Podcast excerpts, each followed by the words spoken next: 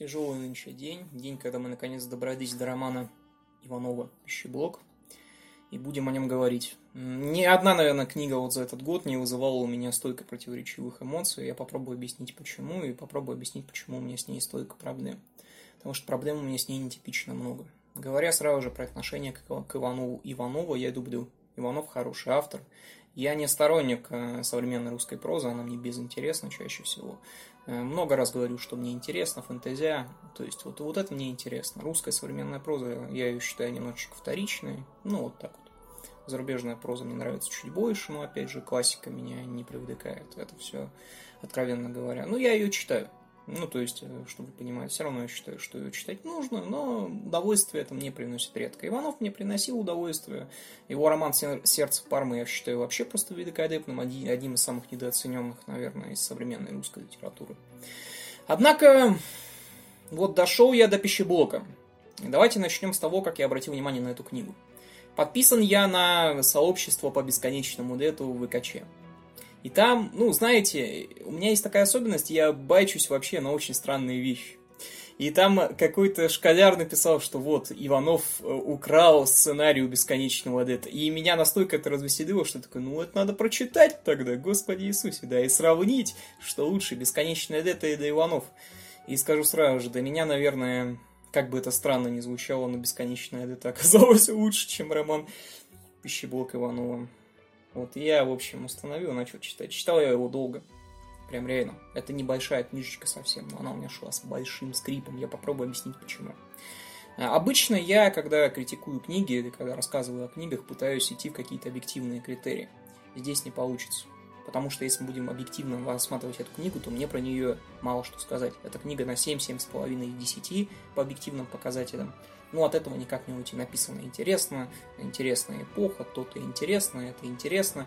А вот есть субъективный критерий, который я обычно стараюсь не использовать, но тем не менее он пронизывает весь этот канал, потому что я все-таки человек, и мое мнение сугубо субъективно. И вот мое сугубо субъективное мнение, что это очень как раз-таки неинтересная книга. Ну, вот так вот. Она оказалась для меня чудовищно неинтересной. И попробуем объяснить вообще, о чем роман «Пищеблок». Роман «Пищеблок», если говорить кратко, он про детский лагерь в 1980 году во время Московской Олимпиады, э, про то, как в этом детском лагере заводятся вампиры, и два главных героя, Валерка и Игорь, пытаются с ними бороться. Вроде бы цимис даже очень прикольный, если так подумать. И действительно, вот э, просто посмотреть на какие-нибудь трейлеры будущего сериала, так почитать вот вообще к чему это ведет.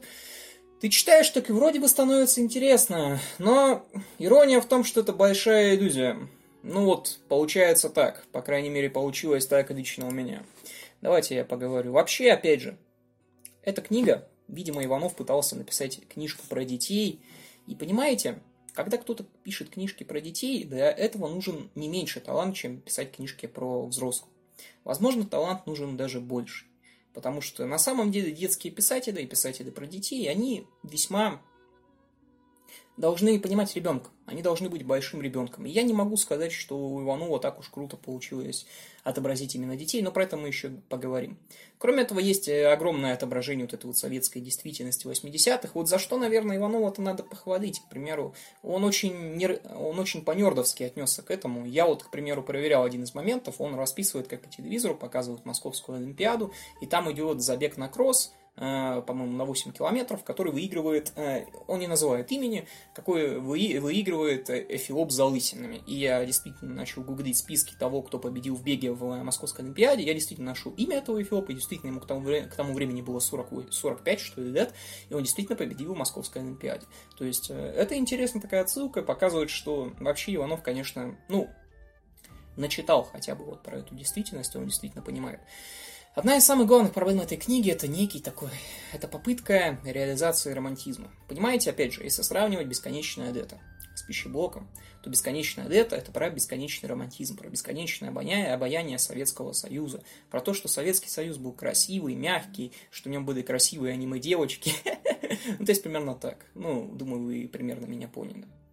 И вот советская действительность, которую описывает Иванов, она не то, что вот как у Гузеды Яхиной, которая там, ну уж совсем набрасывает на вентилятор. Нет. Оно просто какая-то стрёмная. Весь этот лагерь, который описывается, он описывается как-то мерзко.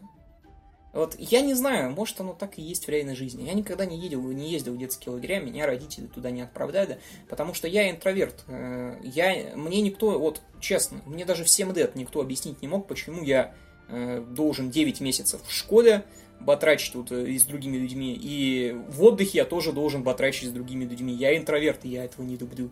Мне хотелось дома посидеть, книжки почитать. И поэтому, ну, у меня такого опыта не было. Но в то же время вообще абсолютно без романтики. Большинство детей, которые там описываются, они просто мерзкие. Мерзкие как надо. Они бродят вокруг этого Валерки Игорь Саныч. Вожатые, они мерзкие просто-напросто тоже. Они бродят также, они все какие-то ограниченные. У них нет никакой вот любви к детям. Они все вожатые, ну как объяснить, у них какие-то шкурные интересы, вот уже которые как будто возникают в 80-м году. Ну я вот не верю в то, что вот у советской молодежи были такие интересы. Я не знаю, что я сейчас учу как коммунизм, коммунист, но я изучал там строительство всяких братских, вот таких вот вещей. Я помню, вот как там люди под палатками жили и строили во имя советской действительности. Люди-то советские, ну, они были такие, ну, не были они такими шкурными, как описывает их Иванов. Дети, возможно, были такими же мерзкими, проблем нет. То есть, возможно, это у меня такое восприятие, мне дети не нравятся, вот примерно такого возраста. Но в то же время вот не знаю я, не нравится. Не нравится описание детей совершенно. Э, не получается никому из них переживать, кроме, пожалуй, главного героя Валерки. Потому что все ведут себя как-то стрёмно, выдают друг друга вот эти вот... Э, не знаю, не способны на какую-то кооперацию, как-то вот все постоянно... Ну, не нравится, не нравится. Кроме этого, я не знаю, что у Гузейда Яхиной, что у Иванова, какая-то вот эта вот страсть к дебильным присказкам. Все у них дети полурэпом каким-то разговаривают. Почему, господи, почему? Одну вещь я еще, кстати, отмечу, которая наоборот. Ну и что самое главное, вот за что, наверное, мне эта книга не нравится наиболее всего, это абсолютно рафинированная книга. Она, по сути, сказка. Вот эта сказка про то, как вампиры появились в детском лагере. В ней нет трэша. Вы должны понять, что, о чем я говорю. Вот Понятно, что мои ожидания, мои проблемы, но когда я читаю книгу про вампиров в советском лагере, я хочу, чтобы вампиры были хотя бы страшны. Единственный момент в этой книге, который может претендовать на что-то страшное, он взят из Gravity Falls. Ну, вот чтобы вы понимали, почему у меня проблема. И трэш, вот, я не знаю, Почему не описать как по прикольному, э, как кто-то у кого-то пьет кровь? Почему не сделать это? Кроме того, в этой книге не существует вообще рефлексии как факта. И Вадерка, и Игорь Саныч, они даже вот не пытаются осознать, кто такие вампиры, в чем их смысл. У них нет какой-то вот внутренней особенной такой, ну, банальной мысли, а не сошел ли я с ума? мысли, которая должна приходить вам в первую очередь, когда вы видите, как кто-то пьет кровь чужого. Это его просто нет, они такие, типа, ну вот вампиры, значит, ну, мы будем бороться с вампирами не так. Не так. Мысль про сошел с ума, она должна быть. Должна быть. И опять же, весь этот лагерь, он абсолютно тупой и ограниченный. Я вот просто понять не могу. Все персонажи, ну там, вот действительно, ну как можно писать книгу, в которой, ну, обаятельных персонажей-то по сути нет. Понятно, вот это вот опять субъективщина. Я еще раз говорю, что если объективно там вы будете оценивать эту книгу, то я не смогу прикопаться ни к тексту, там, ни к персонажам. Они вроде бы выведены, все написано нормально. Но вот субъективно мне эти персонажи просто-напросто не нравятся. Я не понимаю, в чем проблема, но они мне не нравятся. Понимаете, мне не нравится главная руководительница всего этого лагеря, потому что она мерзкая, она тупая. Мне не нравится персонаж доктора в этом лагере, потому что он не тупой, но он ограниченный и он трусливый. Мне не нравится персонаж бабы Нюры, потому что она трусливая. И вот у всех вот этих вот персонажей есть какой-то такой дебильный изъян. Мне не нравится персонаж вайфу главного героя Вероники, потому что она... Ну, ее протест ради ничего, ей как будто 12, хотя ей там в книге 25. И протест ради ничего очень круто, очень круто, вот протестуют, класс, класс. И я так могу разобрать практически каждого персонажа. Мне нравится персонаж Анастасийки, потому что она в какой-то момент предает главного героя, и этому нет никакого объяснения. Она делает это без какого-либо говоря, э, без какого-либо сожаления, говоря о том, что ты не понимаешь, что это понарошку. Нет, я не понимаю, я не понимаю. Я взрослый мальчик, мне 25 лет в этом году, но я не понимаю. Мне кажется, что друзей предавать на партийных собраниях неправильно. И я не знаю, может это Иванов так немножечко троллирует Советский Союз. Вполне возможно. Но, не знаю, кроме этого описания любви. Опять же, сравниваем с бесконечным адептом. Понимаю, звучит очень тупо. Я сравниваю визуальную новеллу с книгой не в пользу книги. Но любовь в бесконечном адете был, как-то передавалась более романтично. Господи. Там можно было за что-то полюбить персонажа. Здесь у нас есть две любовные линии. Между Валеркой и Анастасийкой, между Игорем и Вероникой. И, опять же, Вероника просто мерзкая. Я не понимаю, за что ее Игорь полюбил. За то, что она просто-напросто без одежды при нем пару раз искупалась. Ну, это небольшое дело, небольшое дело. И вот в этом огромная проблема, потому что никакого романтизма в этой любви нет. Это выглядит, как будто вот два человека оказались в какой-то вот комнате, посмотрели друг на друга и решили, ну, значит, как говорится, а чтобы не заняться и свайным грехом? Почему бы и нет, да? Думаю, у всех из нас каждого, ну, у всех из нас была такая ситуация. Шучу. Я хотел пародийство пошутить, но почему-то не докрутил эту шутку. Ну и вот в этом огромная проблема, на мой взгляд. Ну, вот просто огромнейшая. Романтики никакой. Ну почему нет романтики? Почему самое романтичное время Советского Союза это вот Олимпиада, которую трясут уже 41 год, про которую говорят, что это была лучшая Олимпиада всех времен, про которую 80-й э, год, это момент, когда Советский Союз вот вроде бы уже начинает падать, но в то же время это вот золотое время Советского Союза, уже без репрессий, уже с постаревшим Брежневым, с постаревшим вот этим вот кабинетом министров, которые уже никому никому не вредили и ничего не могли сделать. В то же время экономически прекрасный, стабильный Советский Союз, который вспоминают там бабушки, дедушки с большим пиететом, с большим уважением. Это тот Советский Союз, который уже социально только настроен на то, чтобы дарить квартиры, там, не знаю. Понятно, у него были огромные проблемы. Я сейчас вот именно говорю про представление людей об этом Советском Союзе, потому что оно осталось положительное. Вот именно про Советский Союз начала 80-х. И я не вижу ровным счетом ничего из этого в этой книге. И мне так стрёмно, а. Ай, про то, как работает коллектив в этом лагере, опять же, это просто мерзость. Я не знаю, как так получилось, почему почти что каждый аспект этой книги у меня вызывает мерзость. Что хорошо, в этой книге есть тюремные загадки. Как бы за это Иванову плюс 2 балла, давно не читал книжки, в которых есть тюремные загадки. Жаль, что не про два стула, но, в принципе, про баян, э, про веник, про тряпку. Не, про тряпку, по-моему, нет. Но все равно м- уважаю, уважаю. Ну и опять же, по сути, мы получаем в итоге весьма рафинированную сказку про вампиров, в которой вот по-настоящему хорошая часть, это вот концовка, вот, ну она прикольная. И вот, наверное, начало, когда книга вот пытается вас завлечь. По сути, ее можно укоротить 6 раз. По сути, я считаю, что из романа «Пищеблок» можно сделать хороший рассказ. Ну, он получился бы хороший, он получился бы ненапряжный, но почему-то мы имеем в виду именно роман. И мне это э, совершенно не нравится. Потому что я не вижу каких-то сильных потенций в этой книге. К примеру, не понять, кто главный злодей этой книги, очень трудно, ребята, очень. Иванов пытается сделать вид, что вот, э, пытается сыграть, что вот это, конечно, не вот этот вот, не вот этот персонаж, нет, нет, нет. Но это настолько очевидно, что просто ужас. Любой человек, кто читал хоть один детективный роман, знает, что самый симпатичный персонаж всегда злодей. Это самый такой известный троп. Если человек приносит вам чай, он, скорее всего, плюнул в него. Вот такая вот ситуация. И огромная проблема. Вот огромнейшая. Я просто не могу вот с этим смириться. И объективно я неожиданно сталкиваюсь вот с какой вещью. Вот концовка хорошая. Опять же, э, мне понравилась концовка. В ней что-то есть. Душевное, что-то правильное, что-то даже такое действительно романтичное. Но описание этой истории, оно субъективно настолько не попадает в меня. Мне настолько не нравится ни антураж этого лагеря, ни люди, которые в нем находятся, ни вот все это происходящее. Лучше бы их вампиры сожрали. Некоторые вещи Иванов просто не объясняет. К примеру, он говорит о том, что вампиры, они правильные. Ну, вот они ведут себя всегда по-правильному. Согласно социальному образцу. Почему? Вот почему? Этому нет объяснения в книге, почему вампиры ведут себя правильно. Вот почему? Поч- как? примеру, так. И вот объективно, наверное, эта книга на 7,5 из 10. Она написана интересным языком, на интересную незамыленную тему, э, в жанре сказки, там, про вампиров, и там понятно, и там написал Иванов, хороший действительно автор.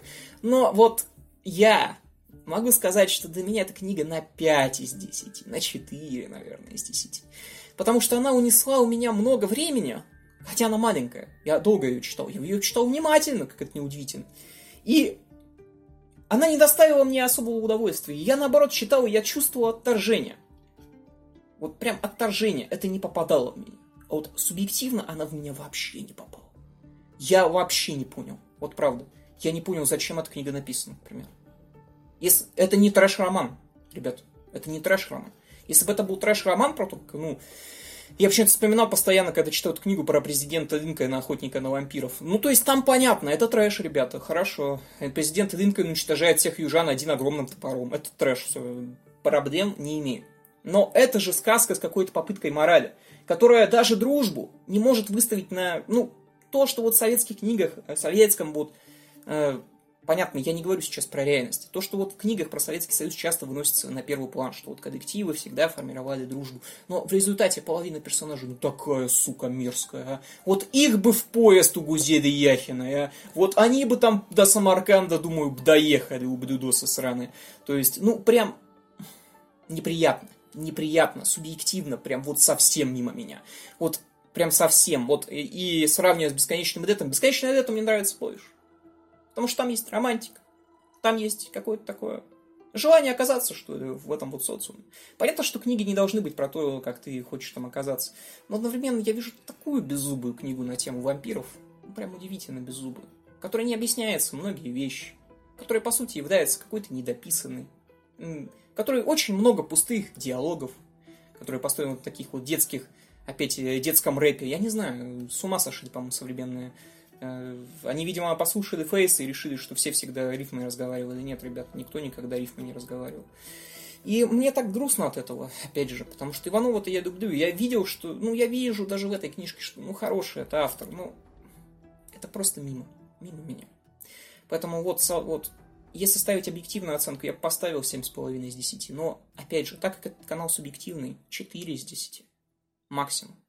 Я еще накидываю за то, что хорошая концовка, ну, которая мне понравилась, которой что-то есть. Вот, правда. За то, что вот э, у главного злодея интересный бэкграунд, прикольно. Как он там один раз разводит двух главных героев, тоже прикольная вещь. Прикольно.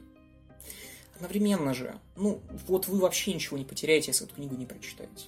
Ну, в ней нет ничего. Ну, правда. Ну, вот в ней нет ни романтизма, в ней нет ни какого-то дыха закрученного сюжета. В ней нет ничего. И в этом огромная проблема. Поэтому сериал я не жду, потому что, ну а зачем? Что он может исправить, если там сюжет банальнейший просто-напросто? Какой-то передачи советского опыта этих советских лагерей я не получил. Оказаться в, этих, в этой книге я явно не захотел. И никакого, ну, опять же, какая-то захватывающая действительность, если мы не идем не в сторону романтизма, вот Иванов пытался лагерь показать таким, как он есть, то я тем более испытываю только мерзость по отношению к мерзким персонажам. Ну, ребят, вы извините, но мне кажется, это вполне себе закономерно. Поэтому, ну, все. 4 из 10. Это объективная оценка романа «Пищеблок». Поэтому на этом все, ребят. Спасибо за внимание. Надеюсь, вы поняли, на что я уповал, потому что получилось нам немножко сбивчиво. Но, тем не менее, это действительно такой такой, такой вот проблемный труд для меня оказался.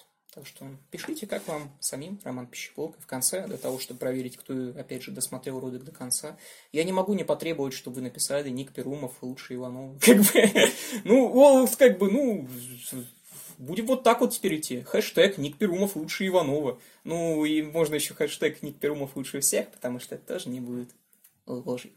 Поэтому на этом все. Спасибо за внимание. И пока. Пока.